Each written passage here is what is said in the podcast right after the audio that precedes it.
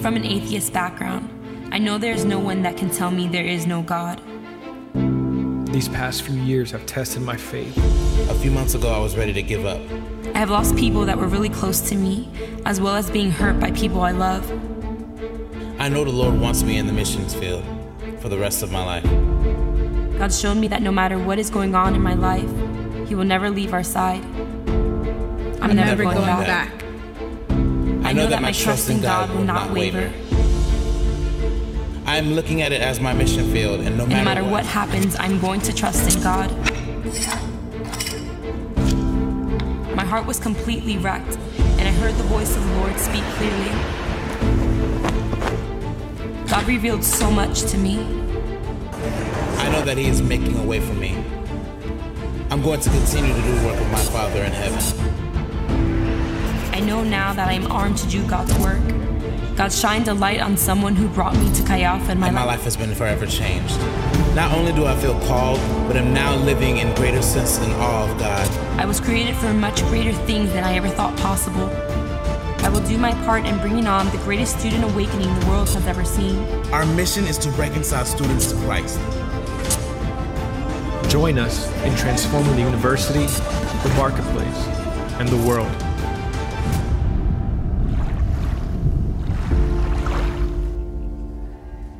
We are Chi Alpha.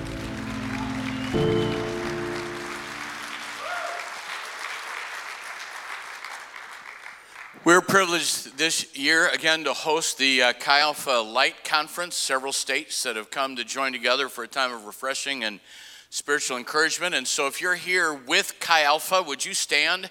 We want to let you know that we love you and are glad you're here. Give them a big welcome to the Chi Alpha's leaders and students.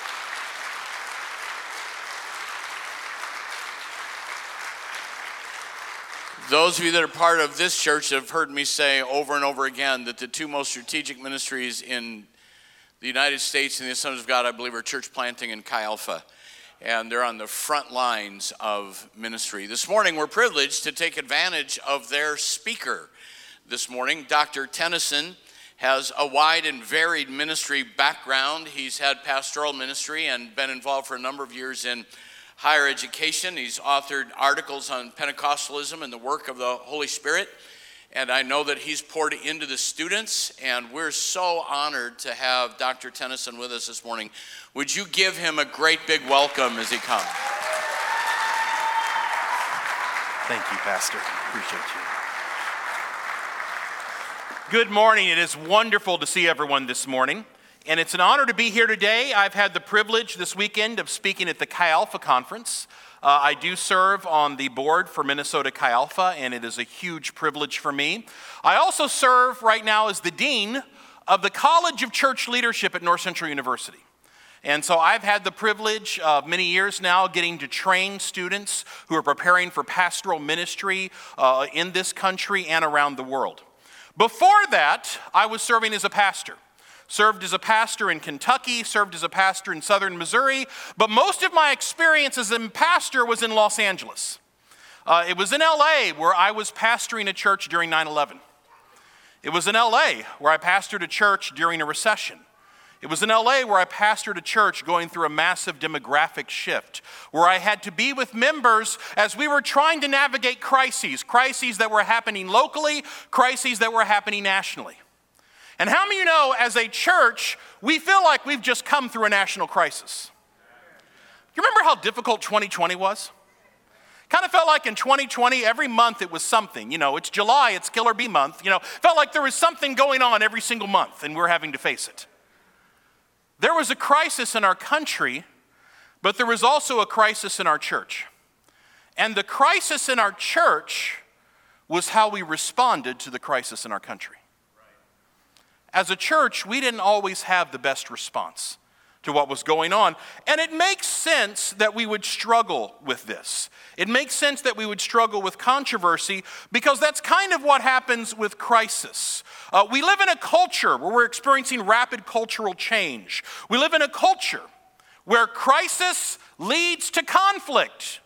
How many of you have ever not known what to do and you got an argument with someone about it? You're in a crisis and the crisis leads to conflict. And conflict leads to confusion.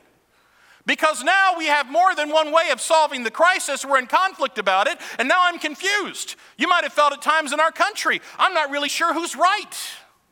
I'm confused. Crisis leads to conflict, conflict leads to confusion, and then confusion can lead to what I like to call cheap clarity. And what I mean is, is when you are confused, you start looking for easy answers so that you can kind of figure out where you are and whether or not you're safe with people. So you look around and you ask questions well, how does this person feel about masks? How does this person feel about vaccines? How does this person feel about this particular item or this particular thing? And if I can get an answer to that, I can get some kind of cheap clarity that can help me living in a culture going through crisis. How many know as a church we've struggled with that? I've seen Christians coming to church asking cheap clarity questions and then making decisions based on that, regardless of whether the cross was at that church or not. We're asking a different set of questions. And I want you to understand the New Testament was written in the same kind of experience. The New Testament was written in a time when there was crisis, when there was conflict, when there was confusion. In the time of Jesus, Israel was under foreign oppression. Israel did not know how to maintain its faithfulness to God as a people who did not have their own political freedom. And because of that crisis, there was conflict. There was one group who said, you know what? I think the way to maintain our faithfulness is we've just got to do everything we can to protect the temple. The temple is where we meet with God, the temple is where we worship God, the temple is what maintains our faithfulness. That group was known as the Sadducees. There was another group who said, no, no, no. What really makes us faithful in the eyes of God is how we follow the law. If we can keep the law, in fact, if every single Jew would just keep the law, then the Messiah would come and he would set us free. That group was known as the Pharisees. Then you have another group who said, Why are we waiting for God to deliver us when God has already taught us how to swing swords? Why don't we just deliver ourselves? We take back our own freedom. That group was known as the Zealots. Then there was even another group who said, Look, Rome has already given us a king. His name is Herod. Why don't we just go with the flow and we can maintain the status quo? That group was known as the Herodians. And in the lifetime of Jesus, there were multiple groups who were arguing here's the answer to this crisis. It created confusion among the people. It created a people who were looking for cheap clarity and when anyone comes on the scene, they're asking the question whose side are they on? Whose side are they on?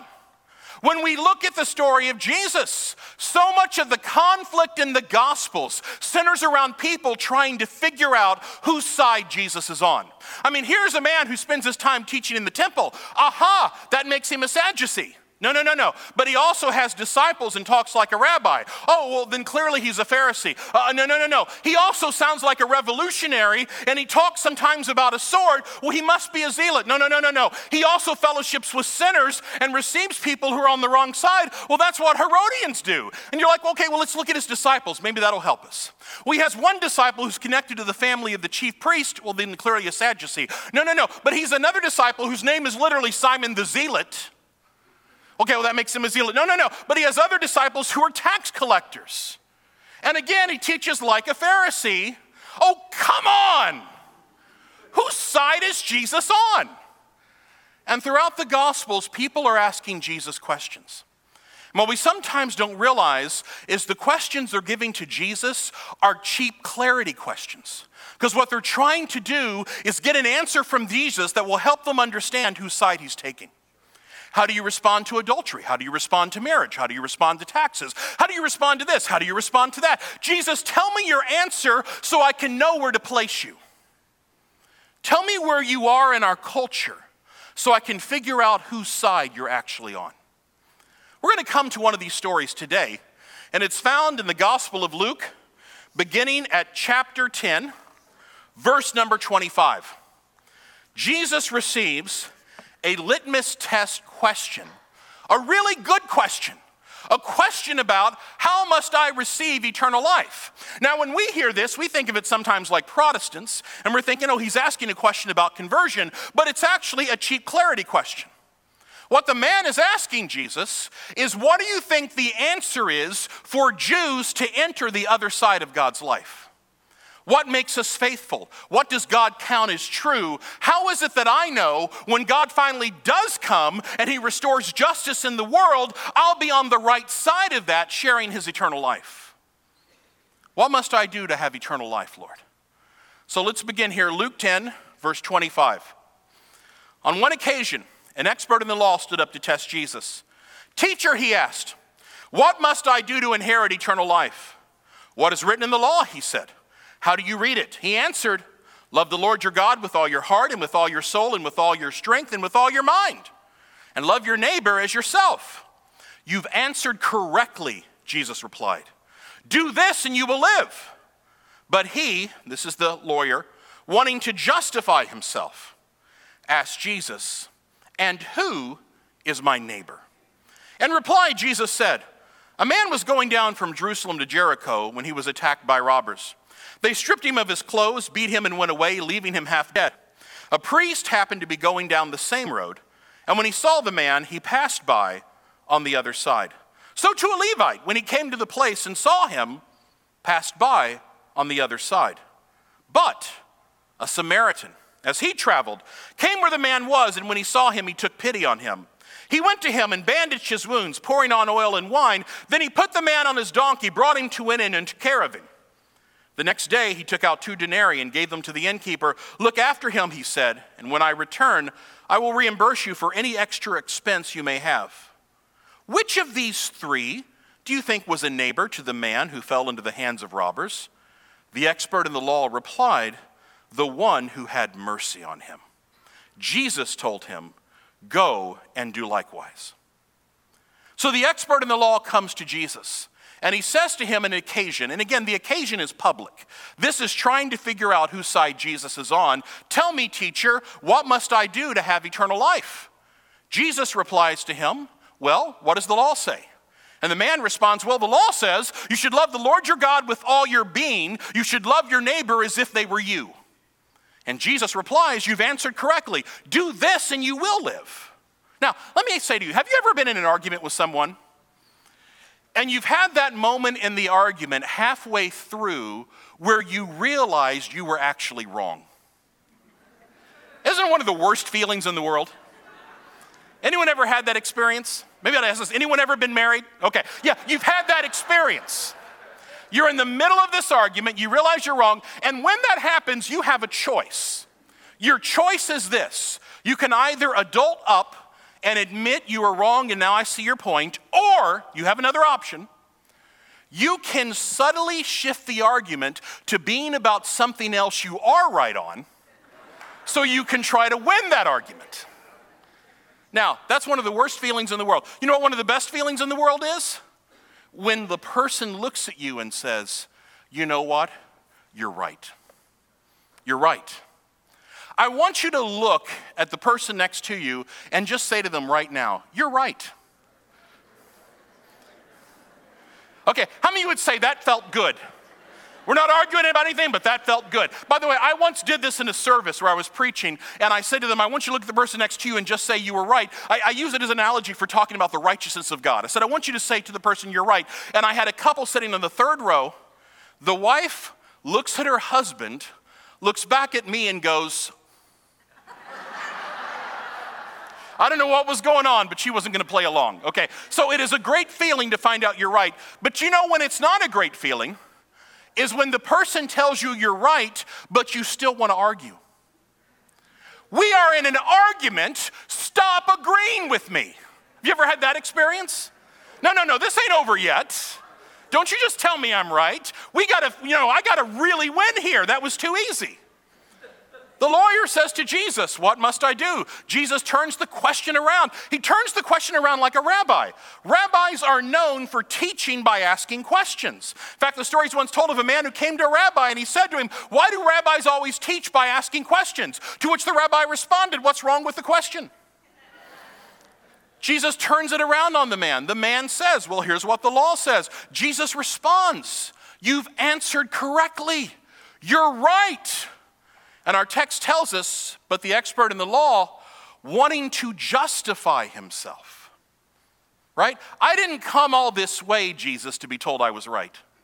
I didn't come all this way not to have the answer to my question that will peg you, because I know that even if we agree, you're not on my side.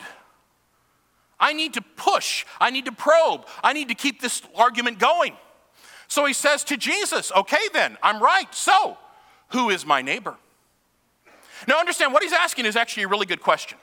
Because, and this is, by the way, this is as academic as I'm going to get the entire sermon. So just stay with me. One point. If you read the verse, love your neighbor as yourself, it comes from Leviticus 19. In that chapter, there's two groups that are talked about the Israelites who live in your country, but also the foreigners who live in your country. So when it says love your neighbor as yourself, the two groups mentioned in that chapter are Israelites and foreigners. But when they took that and they translated it from Hebrew into Greek, in a version of the Bible called the Septuagint, it was the version a lot of people were using. They translated the word foreigner into the word convert. So now who do you love? You love the Israelite who lives in your country, and you love the convert who lives in your country. So the expert in the law asks Jesus the question, and who is my neighbor? And in a sense, what he's asking Jesus is, who counts as my neighbor? which is another way of saying, who doesn't count as my neighbor? The answer to that is the parable of the Good Samaritan. Now, when Jesus gives this story, he begins by saying, And there was a road that went down from Jerusalem to Jericho. This is not him saying, Once upon a time in a land far, far away. He's actually talking about a road that everyone knows. There's a road that goes from Jerusalem to Jericho. It is a winding road. It is a road that at times gets narrow. And if you were ever going to be ambushed or mugged, this would be the road where that would happen on. It was a dangerous road. Many people would not take this road unless they could go into large groups because of how dangerous it was. So when Jesus says in the story, there's this road from Jerusalem to Jericho, everyone in the crowd's like, oh, yeah, I know that road. I had an uncle, he almost died on that road. And he says, And there was a man on that road, a man by himself, and he was beaten, and he was stripped, and he was left for dead. Why stripped? Because clothes are all handmade, and many times the most valuable thing you have is what you're actually wearing. The man is left naked, left dying. Now, when you hear this story for the first time in the context of Jesus, what you immediately do is you identify with the person who was the victim. So, as you hear this story, don't think of yourself as one of the people who are walking by. Think of yourself as the victim. That's how the other people would have heard it. They're on this road, they've been beaten, they're left for dead. And because this road was so dangerous, it wasn't always well traveled, meaning someone left for dead might find no help. So you imagine someone on this road, it could be you. You're there, you're completely helpless. And then Jesus says, and a priest came by. Oh, whew, a priest, we're saved. And the priest saw the man, and the priest quickly passed over to the other side. Oh no! This might be the only chance this man has to be saved. The man has come by, a priest, and he's left him. And then Jesus says, and a Levite came by. Oh, this guy is lucky. He's got two people in the same story here. And the Levite saw him, and the Levite passed by on the other side. Oh my goodness! Two times now this guy has had a chance to be helped, and two times people have seen him and they've quickly gone the other way. Now, when we hear this, how many know the first question you might ask is, why did they rush by to the other side? Jesus doesn't actually give that answer in the parable. Some people have argued it may be because, as a priest, as a Levite, these are people who are responsible for the worship of God, meaning they have to stay ritually clean. And if you touch a corpse, you become unclean. If there's a man lying there half dead, you don't actually know he's not fully dead. If you go over there and touch him, you become unclean, so they're quickly walking by to avoid a corpse. Or, another possible answer, is that on this road, it was known that sometimes people would set traps. So someone could pretend to be a victim. You go, you lean over, you go to help them, you've made yourself vulnerable. Whew, no, everyone rushes out and gets you. So you see someone lying there, it could be a trap, you quickly rush over to the other side. You're getting out of the area. Now, here's my point I don't know why they rush to the other side, but I don't think it matters because when you're the victim, it doesn't matter why someone didn't help you, all that matters is that they didn't. When you're the one in need, their justifications don't matter. All that matters is I had a need and they wouldn't meet it. Now Jesus says, a third person comes by. Here's hope.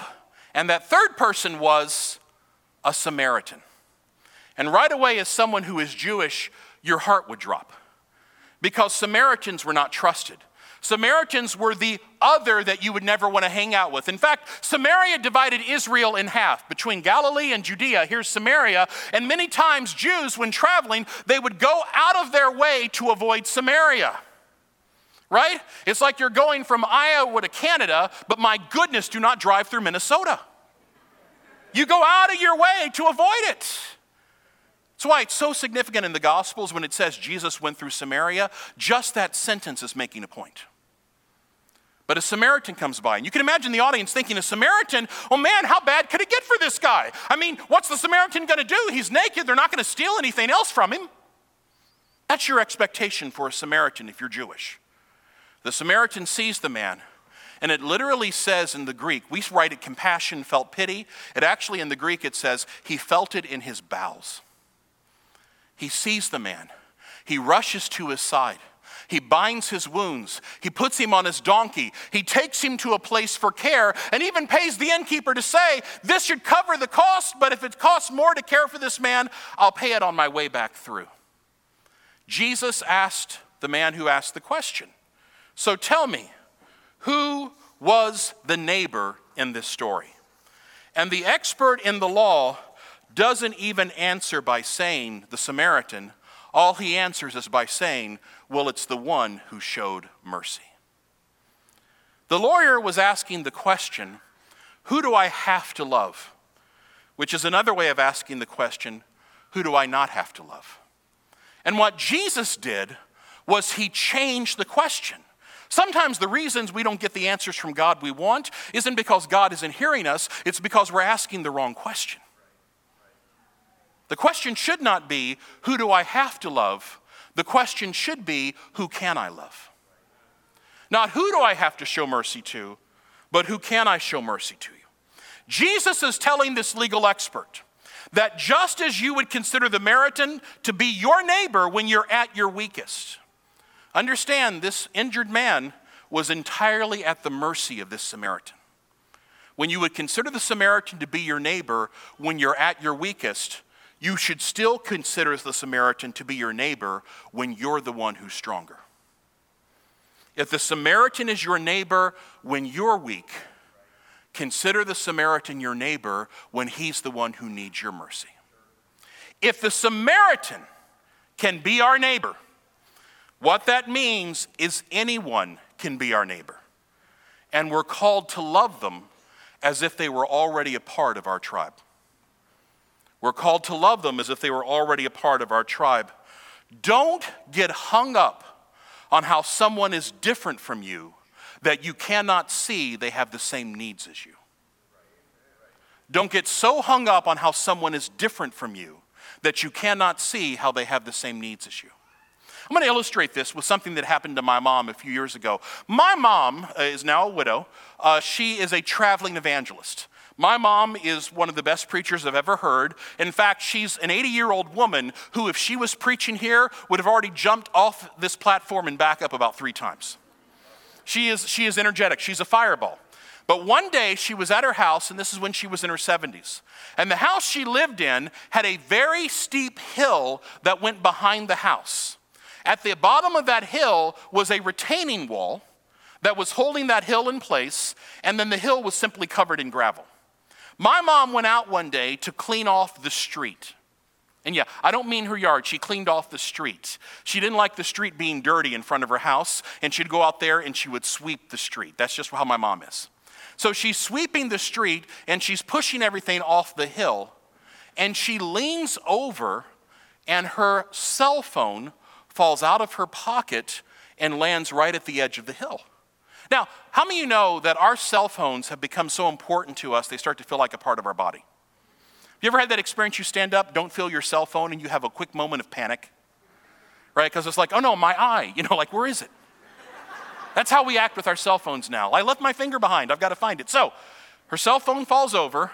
She leans down, it's right at the edge, to pick it up, and loses her balance. And she goes face first down a gravel hill, building up steam as she goes until she hits the retaining wall. Now, my mom is still in her upper 70s at this time. She is bleeding. She is hurt. She's pushed up against this wall. My mom, in a very weak voice, begins yelling out for help because she's alone. On the other side of that wall, about a six foot wall, at the exact same time, is a man walking by whose name is Jeff. Now, Jeff did not live in this area, but his parents did, and Jeff was visiting them. Now, while Jeff was walking, by, let me tell you about Jeff. Jeff was a stuntman in Hollywood, a professional stuntman. Jeff, Jeff looked like a professional stuntman. Jeff was walking by. It was nice weather, so he didn't have his shirt on. He's very muscular, covered in tattoos. He had his hair in dreadlocks. He had a bone going through his nose, as was the style at the time. And when Jeff hears my mom's voice, he doesn't see her because of how he wasn't six feet, couldn't see over the wall. He hears my mom's voice like an action hero. Jeff puts his hands on that wall, leaps over in one bound, sees my mom and runs towards her. And my mom says when she saw Jeff leap over the wall and runs towards her, her first thought was, I've died and didn't go where I thought I was going to go. Jeff runs to her, carefully picks her up, carries her all the way up this steep hill, takes her inside, immediately starts getting towels and washcloths, starts cleaning off some of this blood, and waits with her until help can arrive. Now, when I heard about this, of course, I was concerned about my mom, but I also wanted to meet Jeff because Jeff had saved my mom. And so I, I, I, found a place where Jeff would be willing to meet because I just wanted to say thank you. At the time, I was a pastor in Los Angeles. Jeff is a stuntman in Hollywood. I have people in my church who are part of the entertainment industry. I'm trying to connect with Jeff. I start to talk to Jeff about what I do, and maybe I want to invite him to come to my church if he doesn't have one. Jeff immediately stops me and says, Wait a minute. He says, I'll take your thanks, but I don't want to hear anything about God. Jeff, does not look like me. Jeff does not believe like me. Jeff very likely doesn't vote like me. But in this story, who was the neighbor? It's Jeff. And if Jesus was telling this story today, Jesus might tell us what he told the lawyer if Jeff is the neighbor when you need his help, you be the neighbor when Jeff needs your help. Be like Jeff. By the way, that's an exact command of Jesus. What does he say at the end here? Go and do likewise. Be like Jeff. So here's the point I want to make three things very quickly. This whole story about Jesus Jesus being asked the question, whose side are you on? This whole story is really a story about taking sides, about which side is Jesus on. And what Jesus does is he turns the question on us which side are we on? Because in the story, the Pharisee or the priest sees the injured man. What does he do? He rushes to the other side. The Levite sees the injured man. What does he do? He rushes to the other side. The Samaritan sees the injured man. What does he do? He rushes to the side of the man. The question for us is which side are we taking? Which side are we on? So here's my three points, and we're going to close with prayer here. Number one, we always side with Jesus. We always side with Jesus. Be aware that we live in a world where the options the world gives you are always going to be worldly options. By the way, that's really profound, but let me say that again. We live in a world where the options the world gives you are always going to be worldly options. What that means is the options we receive from the world are not going to be that helpful in discerning the will of God. Because we cannot take options or categories created by people who don't care about the will of God and use them to try and find the will of God. Don't fall into the trap of thinking the choices the world gives you are the only choices you can make. Am I on this side or am I on that side? I'm not on either side, I side with Jesus. Today we live in a world where we've taken our ethics and we've packaged them together. So if I tell you how I feel about one issue, you can assume you know how I feel about 16 other issues. Because we have created this packaged ethics system. I've heard people argue where they'll be arguing about one thing entirely different, and in the middle of the argument, someone will say, Well, I just believe in the unborn. Okay, that's not what anyone's talking about. But in the mind of Americans, we see everything as if you vote this, you have to vote all the way down the line. Understand, Jesus doesn't take those kinds of sides. He's on the side of the unborn, but not the way we package everything together. And you know why? Because Jesus is seated on the throne of God. And if Jesus is on the throne, he's God over all. And where we make our choices is from the perspective of Jesus, from the perspective of one who is seated on the throne. He doesn't fit into any worldly options because he's already the throne over all. And if we're followers of Christ, that means that we're not followers of culture. And we have to take the side of wherever Jesus is. This is what Paul says in Romans 12 be transformed by the renewing of your mind, don't conform to the patterns of this world. What is he talking about? He's talking about our categories. Don't conform to the patterns of this world, be transformed by the renewing of your mind so that you can see the will of God. This also means, if we're going to side with Jesus, that we have to be willing to take up a cross. I want you to understand that a lot of times the reasons Christians don't always rush to the side of the injured is because they're afraid people will assume that means they agree with the injured. Sometimes we're afraid to rush in where people have need because we're afraid that we might be mislabeled. People are going to misunderstand us. And I just want to say right now if you're a Christian, you're going to be misunderstood, and that's part of your cross. Because the world doesn't understand the church when it acts like the church. The world only understands the church when it acts like the world. And if you're going to act like the church, you're going to be misunderstood. That's okay. If we're following Jesus, we're following someone who is misunderstood throughout his lifetime. That's perfectly okay because we follow him. Understand, Jesus has already taken our side. Do you realize throughout the Gospels, Jesus takes the sides of people that would never have been invited to the same dinner party? He takes the side of a fisherman who spent all night and hasn't found any fish. He takes the side of a woman who just wants to reach out and wash his feet. He takes the side of a centurion who just wants to see a servant get healed. He takes the side of another woman who just wants to touch the hem of his garment. He takes the side of a Pharisee who can only come by night. He takes the side of a thief who's dying on a cross. Throughout the Gospels, he takes the side of people who would never have been in the same room together in that culture. Jesus still does that today. Jesus still takes our side, so we can take his. As a church, we cannot bear witness to Christ if we don't take the side of Christ. And that means we have to be the example of Christ in all we do. Act like Jesus, even in your passionate disagreements. Because I want to say something, though, I don't want us to get confused. It is okay to disagree, it is okay to have strong political opinions. I have strong political opinions. But even in your disagreements, you can still act like Jesus. Even in when you want to say, I feel differently about this, you can still have the love of Christ in how you talk to others. Because if we don't act like Jesus, we can't bear witness to Jesus. Feeling the right way about all the right issues doesn't make us a witness to Christ. It's acting like Jesus that makes us a witness to Christ. In fact, sometimes as a church, we've struggled with this. I heard a story once of a man, and, and, and I don't know if this is true or not, but it's a great story, so I'm going to tell it anyway.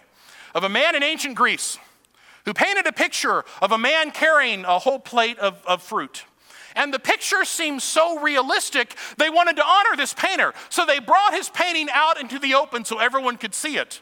And the painting looked so realistic that while they were showing the painting at the right angle, some birds started to fly down, swooping at the grapes in the picture as if they could take it. And when they had to fight the birds off, everyone starts clapping because they said, Oh my goodness, your picture looks so good. You've even fooled the birds. And the man, the painter, immediately began to shake his head. No, no, no. He said, I didn't fool the birds. He said they thought the grapes were real, but had they thought the man carrying them was real, they would have been too afraid to fly down. They believed the fruit, but they didn't believe the one carrying them.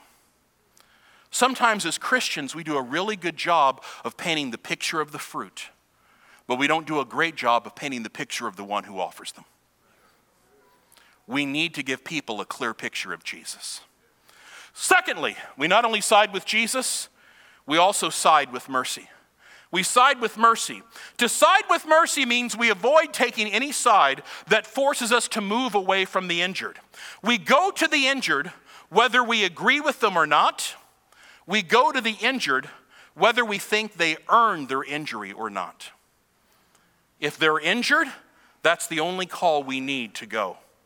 As a church, we respond to the witness of being the people of God by being for every people group. What is the image of the church in the Bible? Every nation, every people, every tribe, every tongue. The church is not a special interest group, the church is every group. That's the hope, that's the goal. And as a church, we can't bear witness to anything less than that. We go to the side of the injured. If we're unsure how to respond in the midst of social unrest, look forever who is hurting and serve them. Don't let a difference in tribe fool you into seeing an absence of need. Don't let a difference in tribe ever fool you into seeing an absence of need. And you say, but what happens when there's injured on both sides? Then run to both sides. Because wherever people are, that's where Jesus will be. Wherever people are, that is where Jesus will be. Ministering to the injured doesn't mean you agree with them, it means you know God loves them. It means you know God loves them. When we're unsure of what to say, simply bear witness to the truth that God is for everyone and never join people in speaking ignorance of the needs of others when you're unsure of what side to take, always side with mercy and show love. Never cross to the side away from the hurting. You know, one of my favorite stories about the church is a story that occurs in the second and third centuries of our history. There were two massive plagues that hit the Roman world. One was called the Antonine Plague, the other was called the Plague of Cyprian, actually named for people who described them. And typically in the ancient world, what would happen in a plague is this doctors would be the first people who recognized the signs of a plague, but doctors didn't know what to do with the plague because there's no way to treat it. So, what doctors would simply do is they would go to their villas in the countryside away from the city. So, if you're ever living in a city and every doctor is taking vacation all at once, uh oh. Then, when the plague would finally hit, people would get sick, families lived together. What you would be forced to do is kick sick family members out of your home so they didn't infect the other family members. So you say to your Aunt Ruth, Aunt Ruth, I love you, but you got a weird cough. And I got kids. And I'm sorry, Aunt Ruth, but out you go. And now Aunt Ruth is just left out there entirely on her own. Here's what churches would do in the midst of these plagues they would simply go to the streets and they would bring food and water to everyone who was on the street. How many know there are some people who will survive an illness as long as you feed them? And sociologists have shown us that if you were a pagan who lived in a city where you had a church, your chance of survival shot up exponentially than if you were a pagan who lived in a city that did not have a church. Because churches made sure no one starved, no one went thirsty.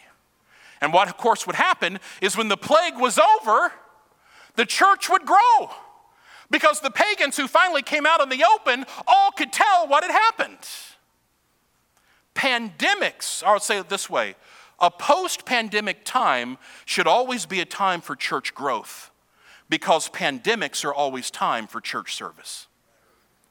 Post pandemic times are always supposed to be times for church growth because pandemics are always time for service. We side with Jesus, we side with mercy, and then finally we side with the church. This means that we love and we serve all as representatives of Jesus, and we do it together because our authentic Christian unity in love will always be the best proof of the gospel. It will always be the best proof of the gospel. I'm going to give you one more story, can I? And then I'm going to end. Is that okay? Good, because if you say no, it's going to be awkward. So, one of my favorite stories was of a pastor, a friend of my mom's, who said that early on in his ministry, he was actually asked by a member of his church on a Sunday night to visit one of her neighbors. And she said, Pastor, here's the story. I have a neighbor who has cancer. Uh, she has a uh, six year old son, she has a three year old daughter. She got cancer a couple years ago, but it hasn't gotten better. Her husband has finally had it with having a sick wife he can't care for, having two little kids in the home, and he left her last week. And now she's alone in this home with these two kids. Would you visit her tomorrow? And the pastor said, Absolutely, I'll go visit her. And he said that I went to the house first thing Monday morning. I knocked on the door. The door opened, and it was the six year old boy. And said, Before I could say a word to him, the six year old looked at me and he said, Sir, are you the man from God? Our neighbor told us when the man from God gets here, everything is going to change. Are you the man from God? The pastor said at that moment, I didn't have the heart to tell him what my name was. I didn't tell him what church I was from, what my title is. I just looked at him and I said, Son, I'm the man from God. The little boy invited me in. His mom was laying on the couch. She had been too ill to get up. The boy had actually been trying to feed himself and his sister. So the pastor went over to his mom. He asked if he could pray for her. And he said, As I was walking over there to her, I said in my heart to God, God, I need a miracle right now, not for my sake, not even for her sake, but there is a six year old boy who has been told that when someone from you gets here, everything's going to change. God, I need him to see this change. He said, I went over there, I prayed a prayer for her.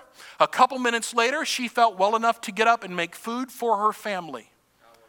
He said, 18 years later, they were still a part of my church. God had healed her.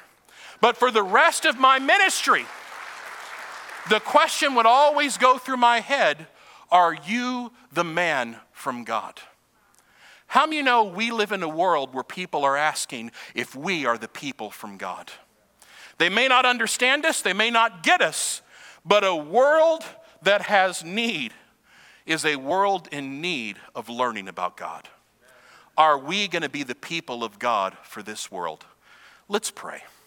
And I'm going to ask with every head bowed and every eye closed if there's anyone in here first who says, you know what, I'm not a follower of Jesus. I'm not someone who's ever sided with Jesus in my life. If that is you, I want to pray with you this morning. And what I'm going to do is I'm just going to pray a prayer.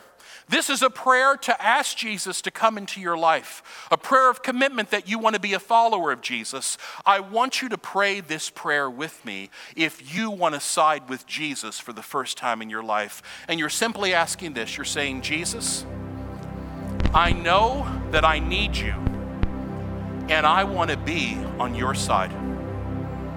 I ask you to forgive me of any way that I've lived that wasn't on the side of God, and that you would let me follow you. You would be my Lord, and you would show me how to be the kind of person that God wants. I pray this prayer believing that you died for my sins, you rose from the dead, and that because of you, I can be part of God's people. I ask this in Jesus' name. And I want to pray for the rest of us. And I just want to ask you this question Who here wants to be part of the people of God that shows mercy? Who wants to be the people that will be the neighbors to our community? As we pray, this is not a prayer that is meant to be just quick and over.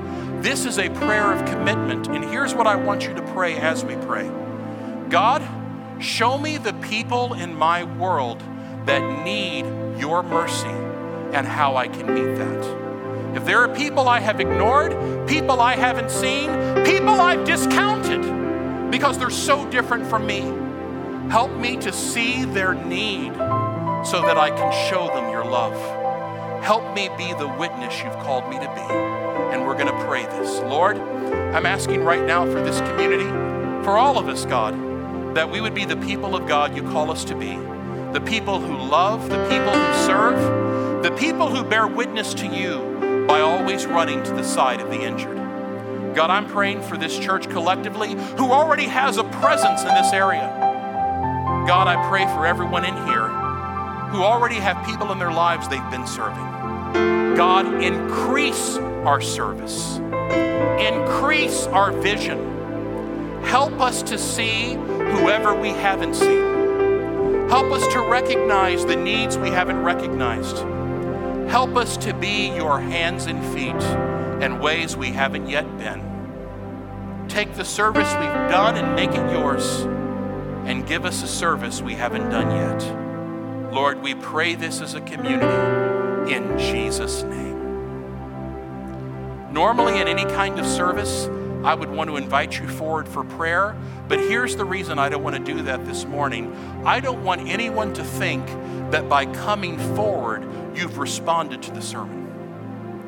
Your response to this message is not by coming forward, your response to this message is by going out. So, as we've prayed, and the pastor's going to come up here in a minute to dismiss, I want you to know that how you respond will be determined by what you do when you leave this building. So, go in the grace and the witness of God. May God be with you.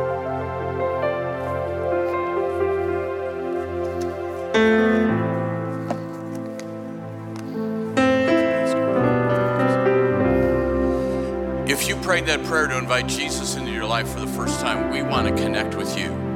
It's a journey that you're beginning, not just an experience that you've entered into. And if you would help us, here's how we can connect with you. There's a card in the chair pocket there. You can write the word grow on there and give us your contact information.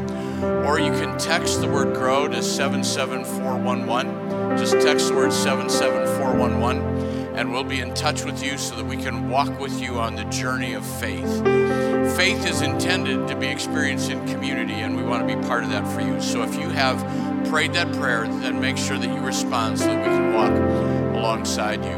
What a great word. What a great challenge from God to, to be who God has called us to be. And my prayer is that that will guide us and direct us and propel us forward.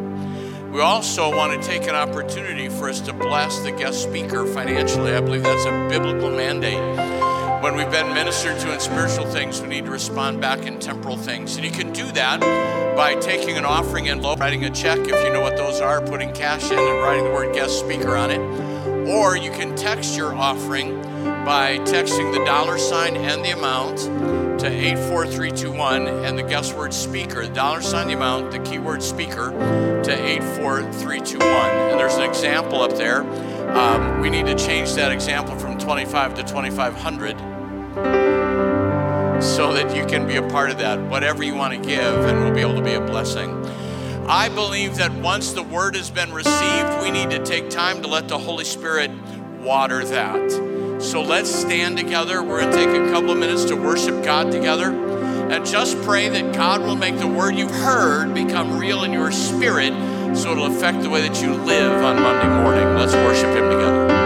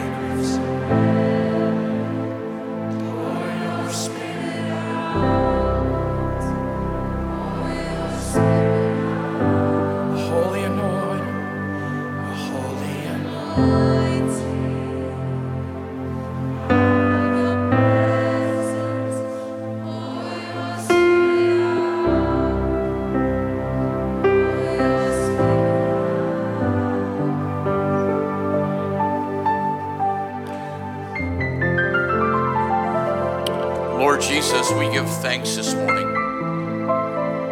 for the word that carries your anointing brought to us through your anointed servant. God, it's my prayer that we will not leave here convicted, but we will leave here committed and changed to do what you've called us to do. God, give us eyes that see differently.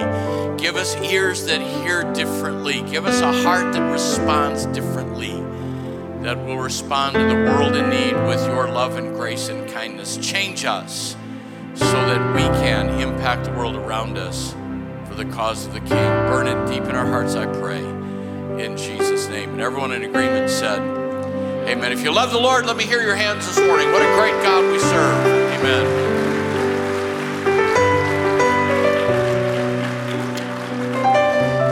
Again, for the home folks, thank you for your faithful giving. Whether you drop it in the box, put it in the mail, or do it online, without you, we can't continue doing what God's called us to do. As you've heard me say, I believe it's the Spirit of God that empowers ministry, but it is money that fuels ministry. We need your help to get that done. So thank you for your support. And all of you that are here this morning, I want you to also commit to pray for every Chi Alpha leader and student across the United States that the darkness that's encroaching on our country will be impacted by intercessors standing in the gap and making a difference on next generation leaders.